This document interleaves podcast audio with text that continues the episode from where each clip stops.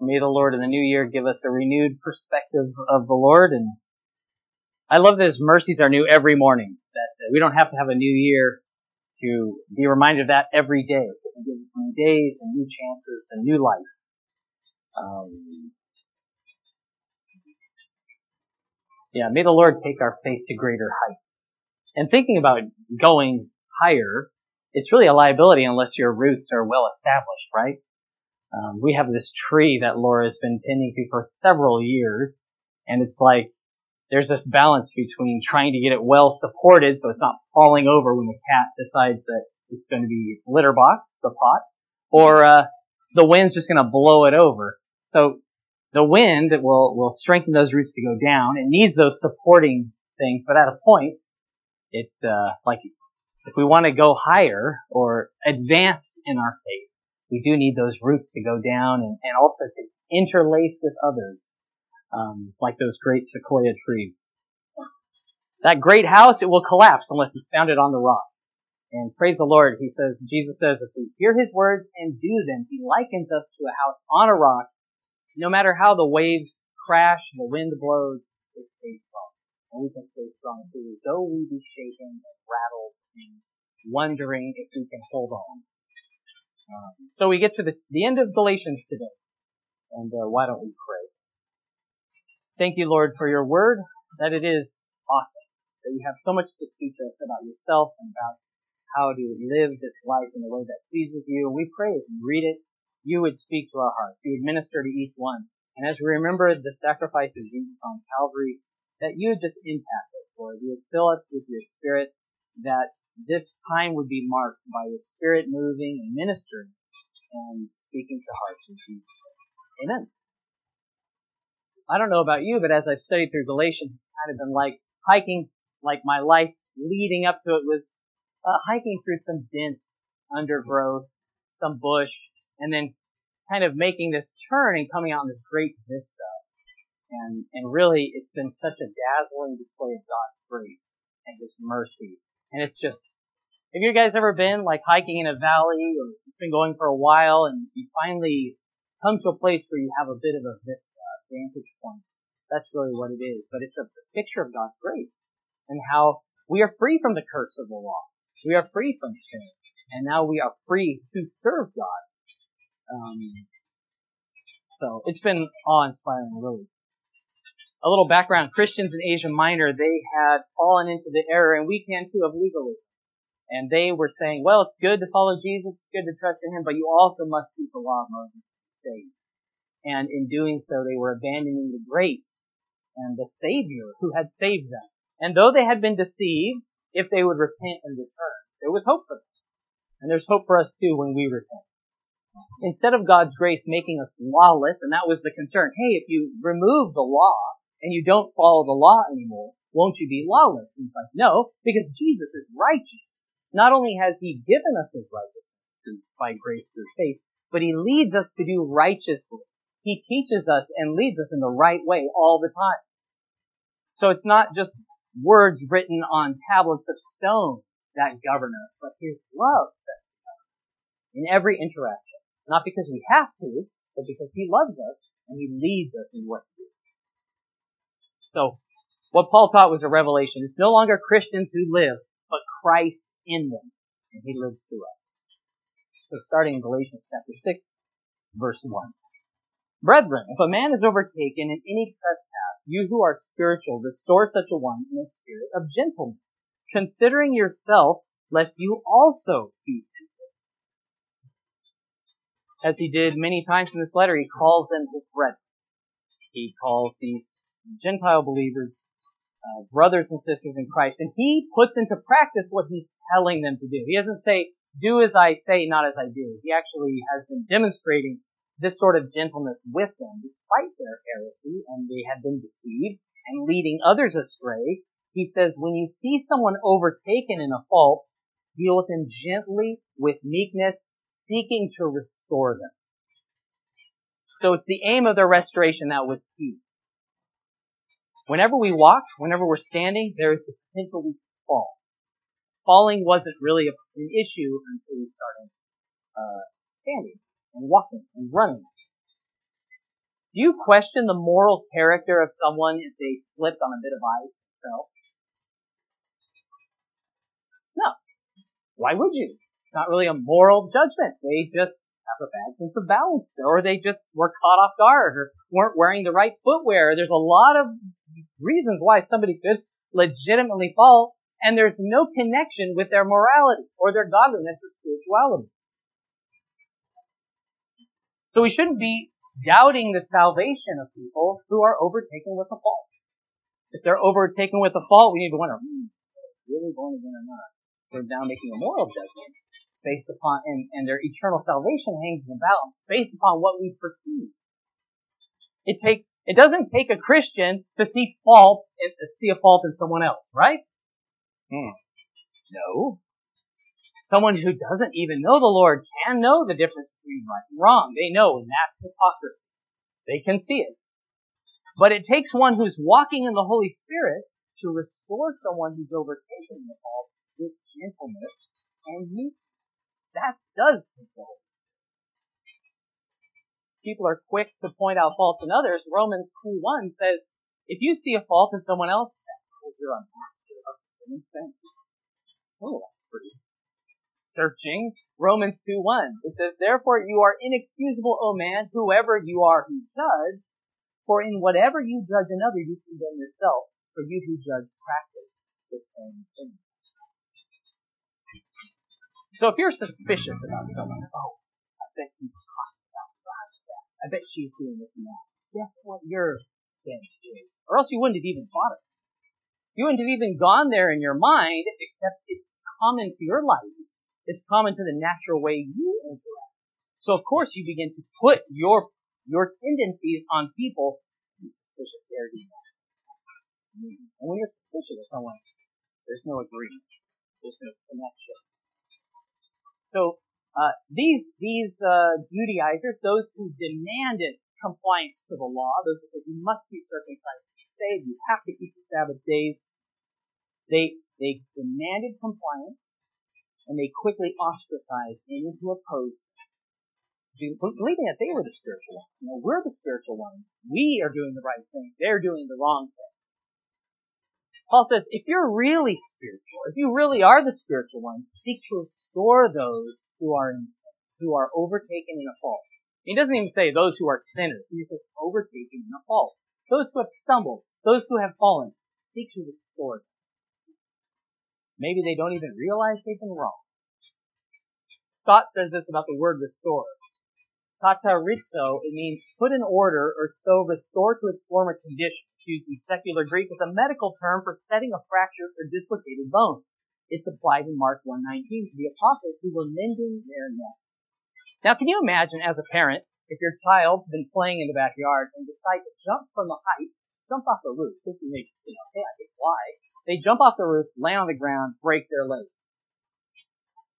Can you imagine running out there? You see them, you see the leg, it's definitely not in the right shape, and you go, rather annoyed.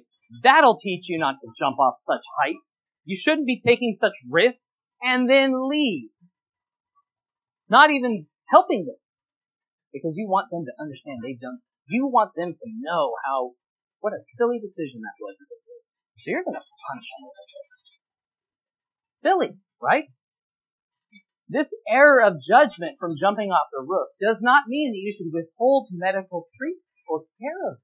Try to comfort them in their pain and try to restore them to a place where they can walk again. It says this is applied, the same word, to the apostles who were mending their nets. It would be very strange if you would say, hmm, some fisherman you are that you can mend your nets. I really doubt that that's your profession at all. Well, because they were using their nets, they had to mend them. And as we walk through this life, we will stumble and we will fall. We will be overtaken with the trespass. And it's not because our salvation is hanging in the balance. We're saved by the grace of God.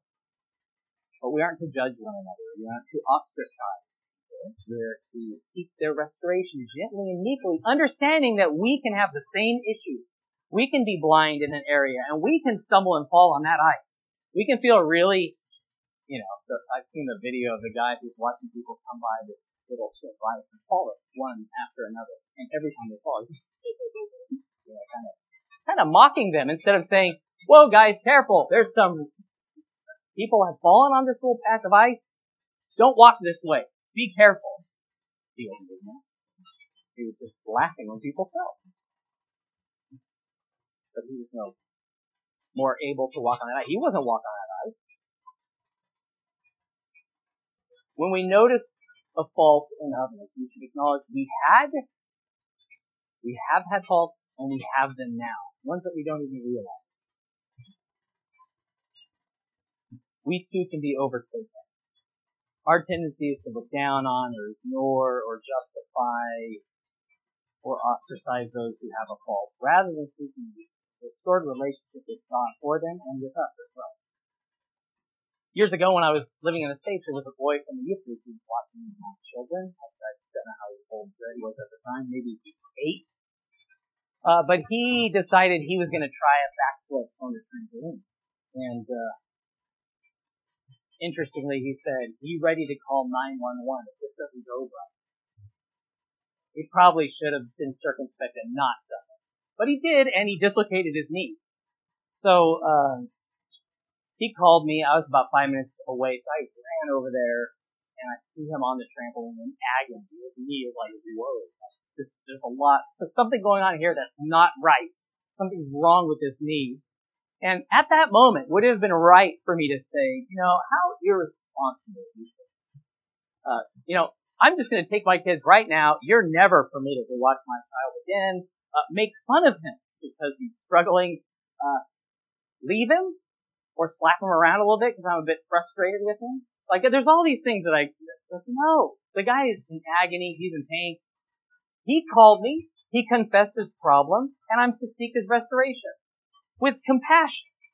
I'm to call his mom and make sure that all right, is it all right if I call an ambulance? All right, ambulance is coming.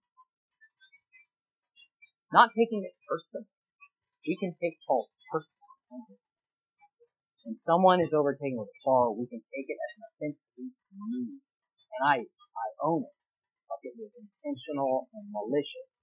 It's really against God. It wasn't against me at all. We can resent them, but love seeks restoration. Restoring and redeeming sinners cost Jesus everything. He gave his life so we, who were not only overtaken with trespasses, but completely given over to sinful desires and habits, thoughts, and a heart that was just wicked before the Lord. He, he gave everything to redeem us and restore us to relationship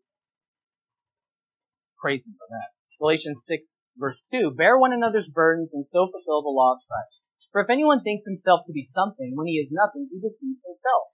But let each one examine his own work, and then he will have rejoicing in himself alone and not in another. For each shall bear his own load. Let him who is taught the word share in all good things with him who teaches.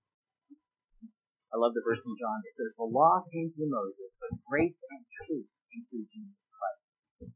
Jesus has given us a law which transcends the law of Moses. The command to love one another as he loves us in John 13, 34, and 35. He says, A new commandment I give to you, that you love one another, as I have loved you, that you also love one another.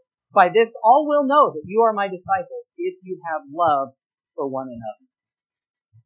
What love he demonstrated by coming to Calvary for our sins. And he says, because of God's love for you, when you see someone struggling under a burden or a load that's bringing them down, that's weighing them down, seek to help them. Seek to bear that burden alongside. There are burdens we do bear alone, but there are ways that we can help others with their burden. The burdens we bear alone are like the guilt of sin. Like my wife and my, my sons will not be held accountable for the sin that I have chosen to do. Right? That's between me and God.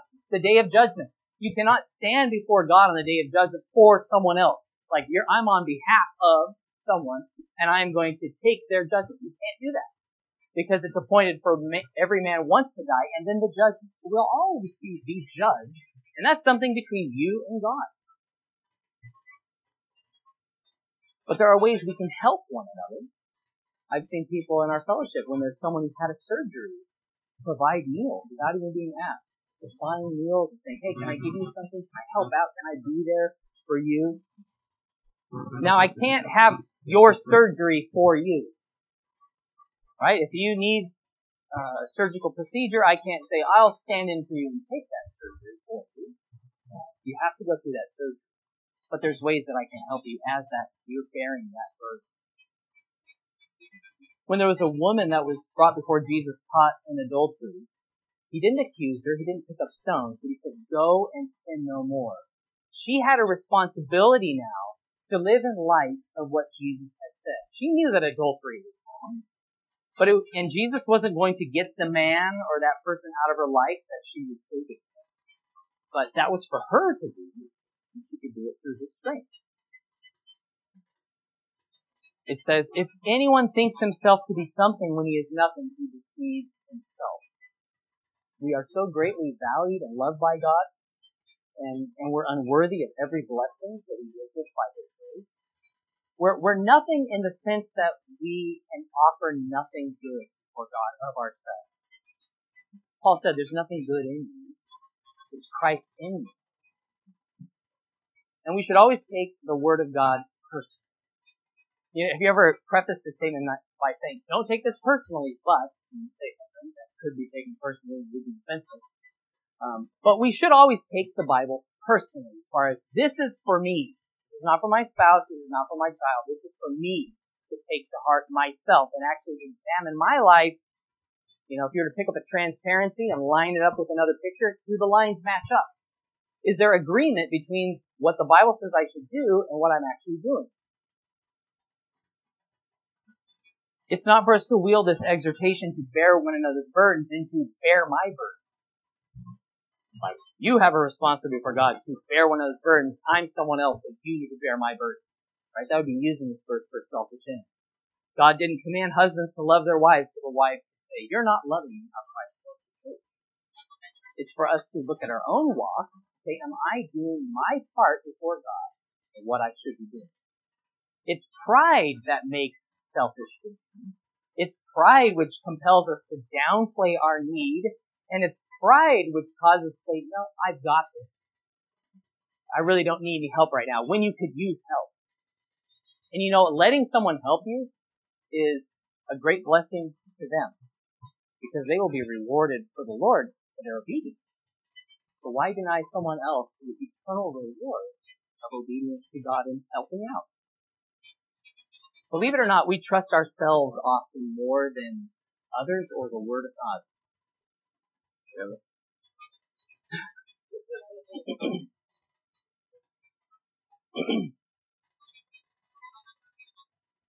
Are you, have you guys ever been, and this is like shooting fish in a barrel, really. Have you ever been deceived by someone else? Someone who said, this is what you're getting with the package, and you buy the package and oh, it doesn't really do what it said. Um, or someone has lied or been deceptive in some way. This car is of this quality. You finally get the car and like, oh, something was wrong, and you never said that, never disclosed that. So we can become quite concerned that other people are going to try to deceive me, and I need to be on guard. Well, do you know that we can be self-deceived? We probably have much more concern about being tricked or deceived by others than we are of being tricked by ourselves and our own hearts. Verse 4, it tells us to examine our own work if we're practicing what Paul's preaching. When Peter asked Jesus about John, what about this guy? He says, what's that to you? You follow me. Doesn't matter. And, and Jesus had just told Peter to do, he gave him three commands. Feed my sheep, feed my lambs, feed my sheep. And instead of saying, Lord, how do I do that? He says, what about him? And we could do the same thing. Well, I've, I've repented. I've forgiven. What shouldn't they do something? Bear one another's burdens and so fulfill the law of Christ. But you do what Jesus says. We're to bear one another's burdens, but we're also to carry our own load. Burdens in verse 2, it's a heavy burden or a weight that's dragging someone down. In verse 5, that load, it's a burden that's personal and not transferable, kind of like a backpack. A backpack is really to be worn by one person. I have yet to this day, and it may have happened sometime, where one person puts one arm in the backpack and somebody else, for some reason, has their arm in the backpack and they're walking together with a backpack in the middle. Probably not. They say, hey, I've carried this long enough. You carry it, right? You pass the whole backpack, not just half of it. So that's the burden that you are called to bear yourself. We bear one of those burdens, but you're called to carry your own load. There are things that God has put in your life. There's a course that He has you on that you're responsible before God. Unique roles and responsibilities, like I'm called to be a husband to my wife, and a dad to my kids. No one else in here before God is called to be a husband to my wife. And if there's someone who thinks they should, something's wrong, okay? so, I appreciate the sentiment, kind of, but not really. If you're a youth, your responsibility is to honor your father and mother, to obey them. That's what you're called to do right now. Not out of obligation, compelled by God's love for you. God is love. He's a father for you. Even if you think whatever of your parents. Before God, that's your responsibility. And a practical example Paul gives of bearing one of those burdens was to provide for the practical needs of ministers. In verse 6, under law, people would bring uh, tithes and offerings, and the priests and the families would eat of these offerings as they were dedicated to the service of God. And those who served the Lord in dedicated leadership or teaching roles, like Paul, he's saying, you know, that's a way that you can bear one of those burdens. They're laboring in the scriptures for you, and you can supply some of their temporal needs. To share in all good things with, that's not just uh, money, but words of exhortation, encouragement. Everything that God supplies, let's be generous with one another, whoever we are. So rather than looking for people to bear our burden, we are to examine our own work, that we're bearing one of those burdens and also carrying the load that God assigned us. Because He knows. It's like when you go on a, a walk with your kids, you realize the terrain, it's going to be long and hot, so you, you've loaded yourself down with extra water and the sunscreen and stuff. Maybe you've given them something light to carry. But you wouldn't load them down with everything. Because like, years old, how can you possibly manage that? He'd manage that, but you may give him something to carry. And God's gracious with us too. Verse 7. Do not be deceived, God is not mocked. For whatever a man sows, that he will also reap. For he who sows to his flesh will of the flesh reap corruption, but he who sows to the Spirit will of the Spirit reap everlasting life. For the second time in just a few verses, Paul has warned us about being deceived. So we know we can be deceived. Uh, and God will see to it that we reap what we sow. We've established earlier in the book that we also reap where we have not sown. Quite often we hear this, you know, you'll reap what you sow spoken in a very negative sense. Like you do the bad thing, the bad thing's to happen to you. But the fact is, God causes people to reap where they had not sown. That we have to make much room for God's grace. Because God's people, He led them out of Egypt and He brought them from lands that were plowed and planted and vineyards that were established and grown houses they didn't build, and God's like, here you go, enter in. Through faith, enter in and receive all these things. You didn't work for, you didn't earn, never even entered in your mind there was such an oasis of beauty, but here you go. But at the same time, we shouldn't plant peach trees and expect oranges, right? We shouldn't be planting one thing, you're sowing to the flesh, and then think that it's going to benefit you spiritually. It can't happen. It won't work. Guzik wrote this in his commentary. Paul is not promoting some law of spiritual karma that ensures we will get good when we do good, or always get bad when we do bad. If there were such an absolute spiritual law, it would surely damn us all. I was like, well, it would. If, if we always reap what you sow, what are the wages of sin? Death. And man, I'd have been having, I would have had to make good on that payment a long time ago. So by God's grace, He's given us time for, He's patient with us. But at the same time, we have to remember, you will reap what you sow. Um, there are consequences, short and long term, for our choices. Proverbs 26, 27, it says, Whoever digs a pit will fall into it. He who rolls a stone will have it roll back on him. There is a cause and an effect with our choices. And there's so many spiritual examples, or scriptural examples of this I got a kick out of thinking of them. Like uh, Jacob, he pretends to be Esau to receive his, his brother's blessing, right? But what happens after he goes to Laban? He says, "I'll work for your daughter Rachel for seven years." He has his wedding night, wakes up in the morning. Whoa, not Rachel, Leah, her sister. You know the old bait and switch. He had done the bait and switch with his dad, and now he had the bait and switch done on him, and he wasn't very happy about it. But that was the consequence of his actions. Uh, God, when He judged the people of Edom, for the way that they refused to help the Israelites. In Obadiah 1.15, it says, For the day of the Lord upon all the nations is near. As you have done, it shall be done to you. Your reprisal shall be upon your own head. How about when Samuel took up the sword to execute King Agag of the Amalekites? He says, As your sword has rendered women childless, so will your mother be childless among women. So the thing that you've done, it's now coming back to bite.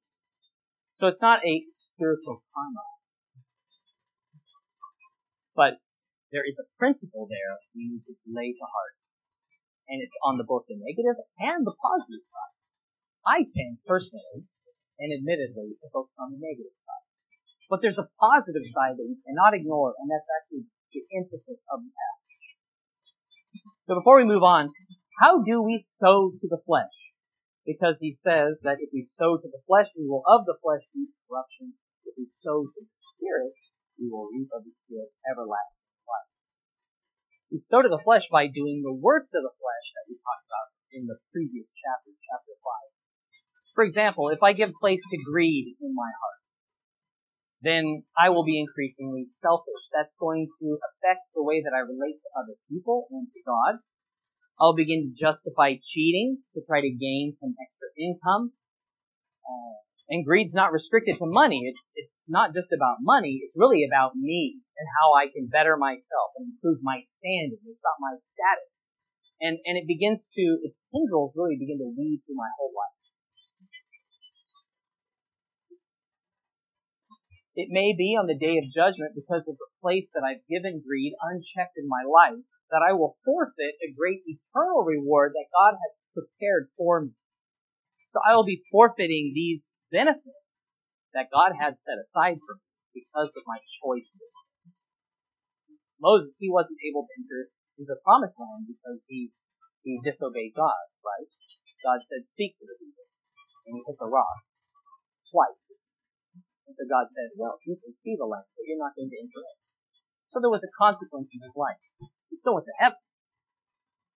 But there was a consequence. So, sowing to the Spirit. We don't, we can't sow to the Spirit unless the Holy Spirit's inside us. If we've been born again through, by grace through faith in Jesus. And when we see the works of the flesh evident in our lives, we're called to rip it out of there like that, that uh, weed of greed. To say, hey, that is in the wrong place. That should not be here. Get rid of it and then seek to do the thing that pleases God, to walk and cultivate the fruit of the Spirit that we've also talked about last week. We don't earn salvation by good works, but because the Holy Spirit lives within us, we are enabled to do these good works, and they will be fruitful. It's really cool too how temporal things can be converted into eternal rewards. Jesus said, if you give a cup of water, you just offer a drink of water to someone in the name of a disciple, you will have a reward. More than just thanks from that person. An eternal reward. And so, if God would so reward us for just giving a glass of water to someone who's thirsty, how much more we share the living water of Jesus Christ. We share His goodness. An experienced farmer he plants a particular seed, he expects a certain crop, but sometimes there is a bumper crop. And really that's how it is when we serve Jesus. When we do the things he asks us to do, he gives us more blessing than we're able to contain or count. Where it's like, you know what? I don't even know how much grain, I don't know how much produce I have. It's way more than I can contain. It's past counting. And really that's how it is with our Lord. Because he knows our needs and he'll abundantly supply them. Not just for our comfort, but so we can minister that others. Verse 9. And let us not grow weary while doing good, for in due season we shall reap if we do not lose heart. Therefore, as we have opportunity, let us do good to all, especially to those who are of the household of faith. The emphasis Paul makes is on the positive side. He just doesn't say you reap what you sow to scare people straight. That's not really the main point. But he's encouraging them to keep giving when it costs you. Keep doing good even when it doesn't seem to be doing much and there doesn't seem to be any effect. When there's resistance within you and without. When you are being persecuted. When your heart is starting to lose momentum and interest and hope and, and nothing seems to be happening. And that's what happens when you sow something, right? There's a long delay between sowing the seed and having it grow. You don't receive the same thing you sow. You don't plant an apple seed and receive an apple in due time. The tree begins to grow, and it takes years for those branches to be strong enough to support fruit. Or else the tree actually limbs fall off. It's not fruitful then. So there can be a long delay and he's saying, don't lose heart in doing that good thing. Because you will lose, there, there is a temptation to lose heart. And to give in to that feeling like this is hopeless. Why am I bothering? Why am I even trying anymore? I don't seem to be getting anywhere. I've been planting seeds here and just over and over and nothing. And we point to that barren ground and we say, see, why? Why do I even bother? well, because what God says here. Don't be weary in doing the good thing. You will reap if you faint not. You do not lose heart. Patience. That's a fruit of. And it's always in season. Some fruit is not always in season. It's super expensive. Uh, buying a lime, sometimes they're shocking. $30 a kilo. That's phenomenal. I should plant a lime tree haven't got around to that yet. Um, it's it's really easy to grow weary when we don't see evidence of the progress we're looking for. And so we start looking to progress or change and we feel great joy in just this little change. But if our eyes are on that, our dependence is on other people and arbitrary things rather than God who's leading us to do that thing. So if our focus is on the Lord who's told us to be planting that seed, whether or not you see a change in it, it's not, now when we see that, those leaves, leaves beginning to grow and those sprouts popping up, rejoice in that. But our hearts aren't set on that because a great hailstorm is all it needs, starting over. But was it a good thing we did plant that? Oh yeah. Well then, keep doing it. Don't give up. Don't lose heart. And this is a key point. We don't always reap the same thing we sow. We, we put money in the bank, not so we can get some um, Commonwealth Bank merch, right? Like I want that Commonwealth hat, Commonwealth vest. No, you put your money in the bank to protect it, but also to gain interest. You want the same thing out of what you're putting in, right? You're putting money into the bank because you want money. You want your money to be working for you. You want it to be protected. That's the kind of return you want. If you were getting another kind of return, you would feel a bit cheated. If all they offered you was ballpoint pens and you know status, you're with us, and you get a card. Ooh. So, and we can be like this though with with others. We're like, I did this for you, so you should do something for me, and we get to decide what's fair. The world gives the same. The world gives to receive the same in return. Like one hand washing another. But when it comes to the Lord's work, we might give money and we never see any tangible results of how the Lord used it or what our reward might be. But we can know He will reward us because He's seen it all. You might help someone rake leaves down the street and that might open up a, a door of opportunity to, to minister to her and to share the gospel with her and to share God's love with a lonely person. A door opened up that money alone could never have opened. God opened that door and that was a gift that we can walk through it. We had that opportunity because we were walking in step with Jesus. He led us to do something. When we do our work as unto Him, led by Him, he gives us benefits far greater than money or praise from people. The world's packed with temptations to give up, to quit, to lose heart. But be content in God's promise. In due season you will reap. In Acts chapter 1 it says, It's not for you to know the times and seasons the Lord has put going forward. God knows the seasons, and He knows what season you're in. He knows what season He's bringing you to, and He knows what's lying ahead of you for eternity. So we can trust in that. You know, the God who created the seasons of life and the seasons that we live through year after year, He understands what season I'm and how to bring me to the next step. He says, therefore, as we have opportunity, let us do to all, especially to those of the household of faith. Let's not be thinking that others have more opportunity than we do to do good works. Interesting, this word, opportunity. The Greek word for this word, it's twice translated opportunity. 64 times it's rendered time. As we have time, could say. It says opportunity. I think that's because it's like a chance, it's an opportunity. But I like thinking of it as time as well. As we have time, and you have all the time there is, and if you say you have no time, I urge you to get out your birth certificate and you look at how much time God's already given you. That is time that you can, no one can deny, not even you. Well, you could. You, you could say, well, I'm at 40, 60. But uh, God knows, and you probably know too. Um, we don't need to know how old each person is. I, there was a lady named Eve who was the, the secretary of our church and she was talking about her birthday and how great it was. This is just one of those life lessons I'll just lavish on uh, as a little side note. But she was all happy about her birthday, and I was probably 10. I'm like, well, how old are you going to be? She was never asked a woman how old she is. And it was real stern. Oh, I, I think, I don't think I made that mistake again. But it was it made an indelible impression on that young mind. Don't ask.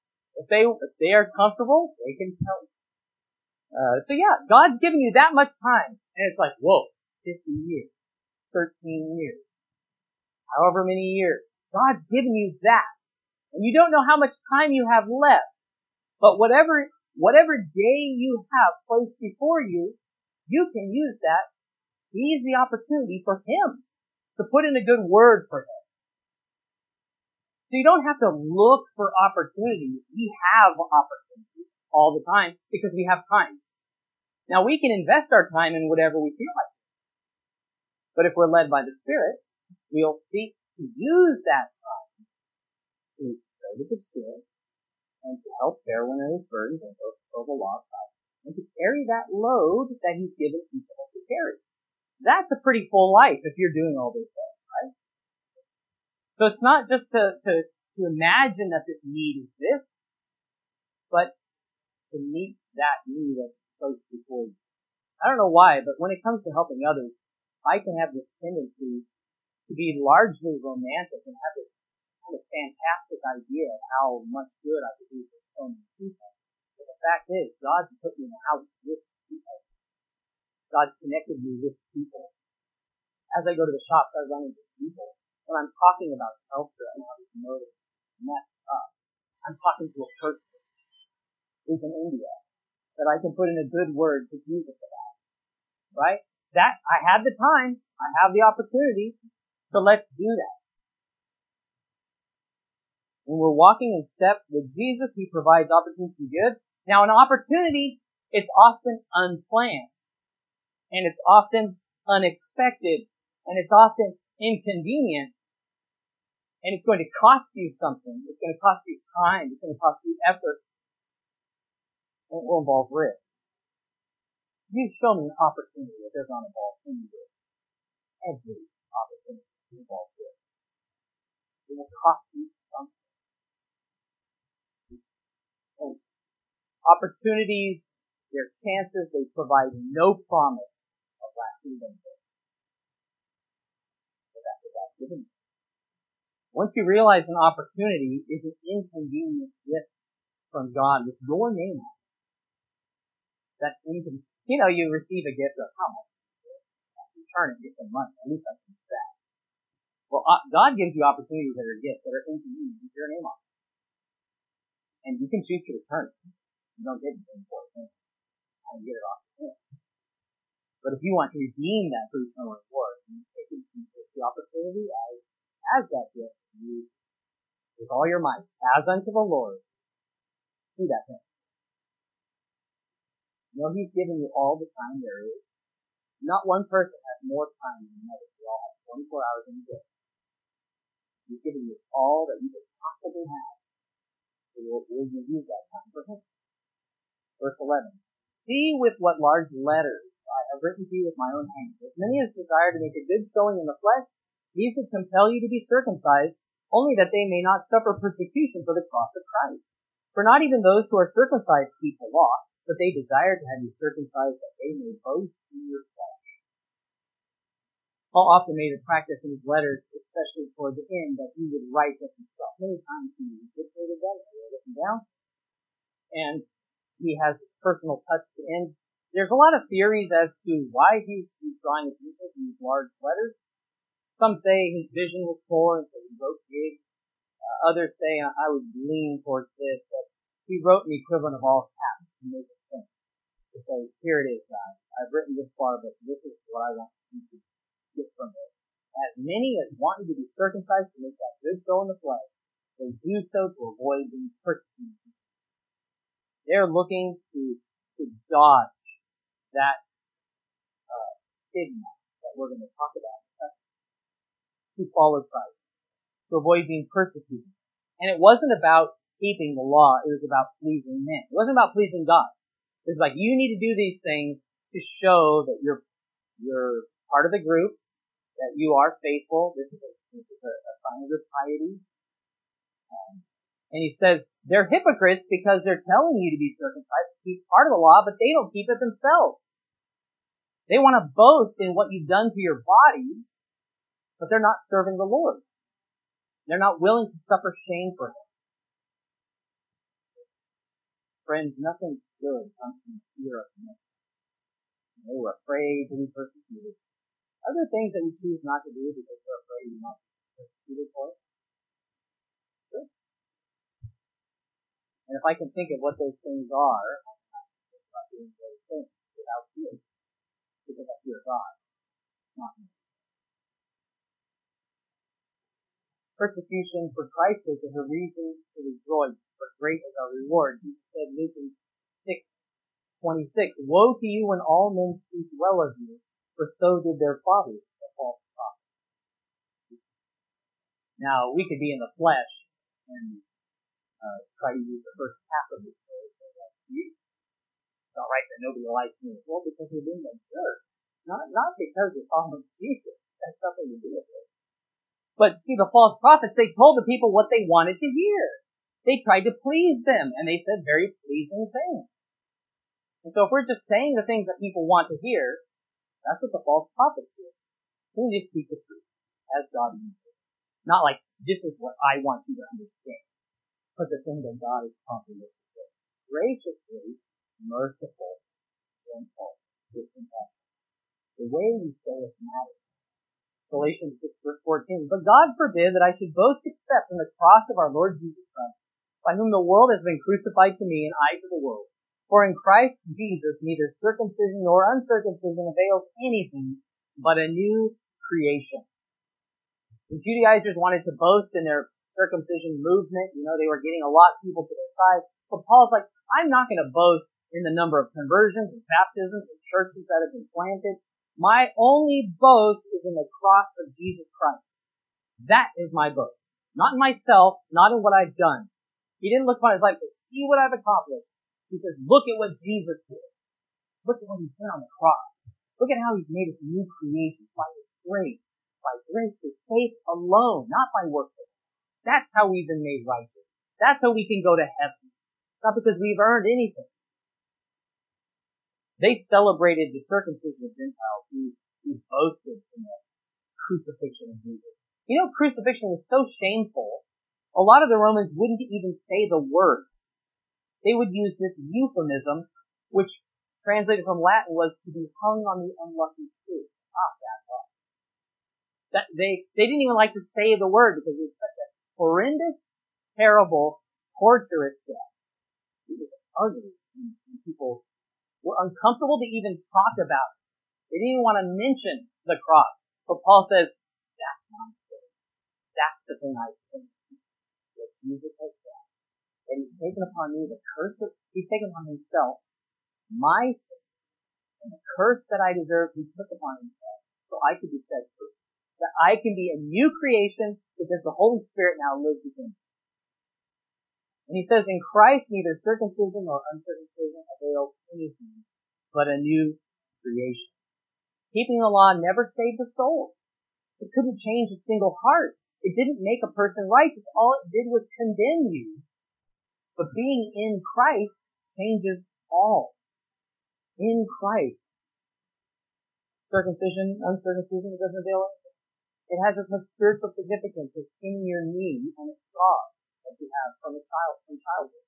It doesn't make you righteous before God. After Joseph died in Egypt, it says his body was embalmed, prepared in Egyptian fashion, and historical evidence, archaeological discoveries shows that when those rulers in Egypt were buried, they were put in ornamented coffins and large chambers with tons of food and gold and uh, tools and uh, even a boat you know, in case they needed to go somewhere. Like it was all to help them in the afterlife. And and the reason that they found it is because they never used it. And all that food that that's still there, all that clothing still there, um, those weapons unused. Did all that wealth and stuff help the departed? No, because he was dead. He was departed. He or she was gone. So they couldn't use that stuff. And that's how the law is for us. It does not benefit us at all. It does not save us. This week it made the news that in Russia there was an 11 month old baby that was found alive in rubble 35 hours after the building had collapsed. And people were just celebrating the life of this child. Like, that's why the rescuers and people all over the globe were like, how awesome. That baby's alive. They didn't celebrate the fact that it was a boy or that he had brown hair. That's totally inconsequential. The fact is that baby needed medical attention. The, hospital. But the fact that he's alive is what matters. And that's what Paul's saying. We've been made new creations in Christ. We've been made alive. Circumcised or not, that has no bearing on anything. We are now alive in Christ. We are made new in Him. We have a righteousness that we could never earn on our own. That's the reason to celebrate. Not eye color, hair color, the, the clothing preferences that people may have. Doesn't matter.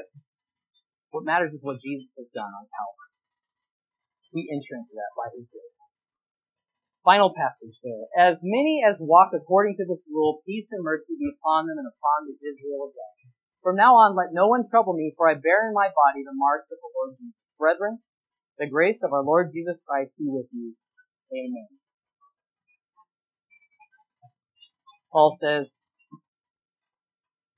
as many as walk according to this rule. What rule are we to walk into? Well, we're made righteous by faith in Jesus alone, by God's grace, not through the works of the law. There's mercy and peace for all who hope in Christ. Paul says, I'm not going to be troubled. I bear in my body the marks of the Lord Jesus. Now, Paul had been marked by circumcision. He did not rejoice in that. It was the marks of the living Savior in his life. God had his mark on him. God had marked him. And the word mark there is stigma stigma. You didn't even know you spoke Greek, but you do. That word is the same in Greek and English. Stigma means a mark incised or punched for recognition of ownership, figurative, scar of service, a mark. It was a badge of shame. And it says, I wear this mark. Christ has marked my life. Now it's true that the skin of Paul's back was thick from the beating, from the flogging, He had been stoned once and left for dead. He had suffered much physically for the sake of Christ. Those events left marks, but he's not boasting in these. He acknowledges that they exist. But if he boasted in those marks, those physical marks, he would be doing the exact same thing the legalists do.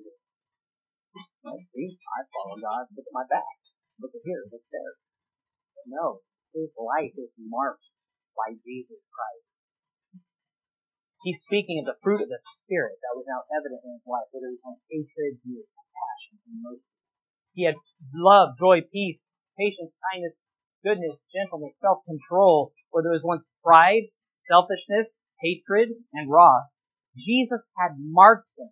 He was a new creation. He had been uh, sealed with the Holy Spirit of promise. He had, he was new. He was a new man. The grace of Lord Jesus with him and will be with all who trust him. So if you could please turn to John 12, we're going to celebrate communion together. So remember the price Jesus paid.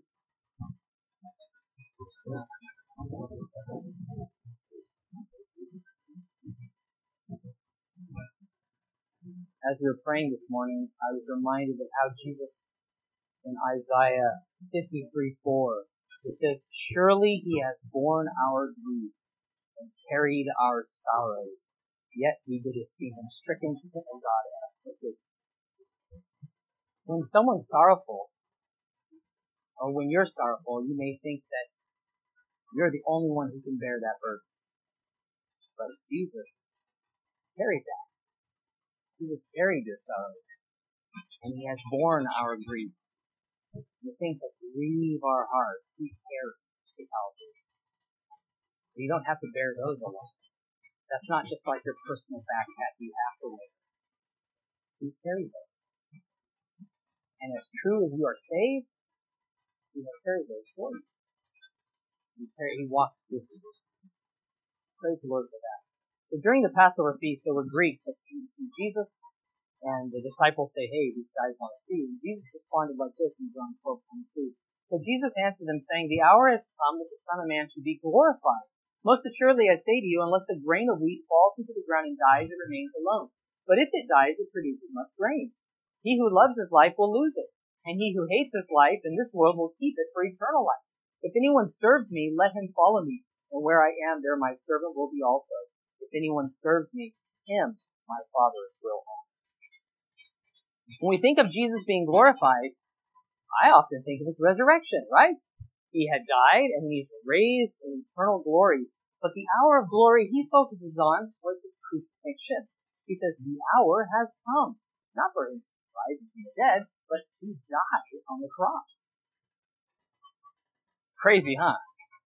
That in him taking our burdens upon himself, our burden of sin and judgment, the curse of the law that was nailed to the cross, He's like, this is glorious. This is glorious what I'm doing on the cross, what I will accomplish by my decease to give us new life. That it would be a glorious demonstration of God's love that would bear much fruit. Does that just blow your mind?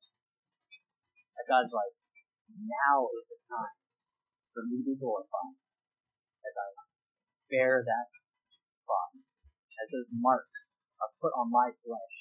That those marks that were a badge of shame. So we can be marked by them. Could I please have the worship team come up? As we consider those marks that the crucifixion left on the hands and feet and side of Jesus, I ask you, has Jesus' life made marks on you? Does Jesus mark your life? Do you bear in your body the marks of Jesus? Does his love, joy, and peace mark your life? Do we desire that it would be more evident? Not that we would glory in the scars, but that he's alive and lives in me. He's made me a new creation. It's no longer I who live, but Christ. So take heart. Let's think on what Jesus has done and all he has accomplished. And may he, through our lives, it says there, that that grain of wheat, unless it falls and dies, it remains alone. But if it's buried, it dies pretty much fruit. So may the Lord provide such fruit from our lives too. Because his life has made so much new life. May ours be used by him. Be fruitful. Let's pray. Thank you, Lord, that you have sent Jesus to be our Savior.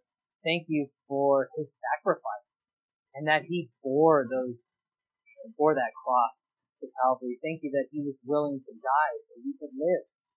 Thank you for all the good that he did as he walked this earth, all the people he helped, all the words he spoke, the kindness and the gentleness and the love he displayed. Lord, we desire that that would mark our lives too. That the way that you were patient, Lord, give us such patience and the love that we see, the sacrificial, that was willing to sacrifice, that was willing to to suffer for others.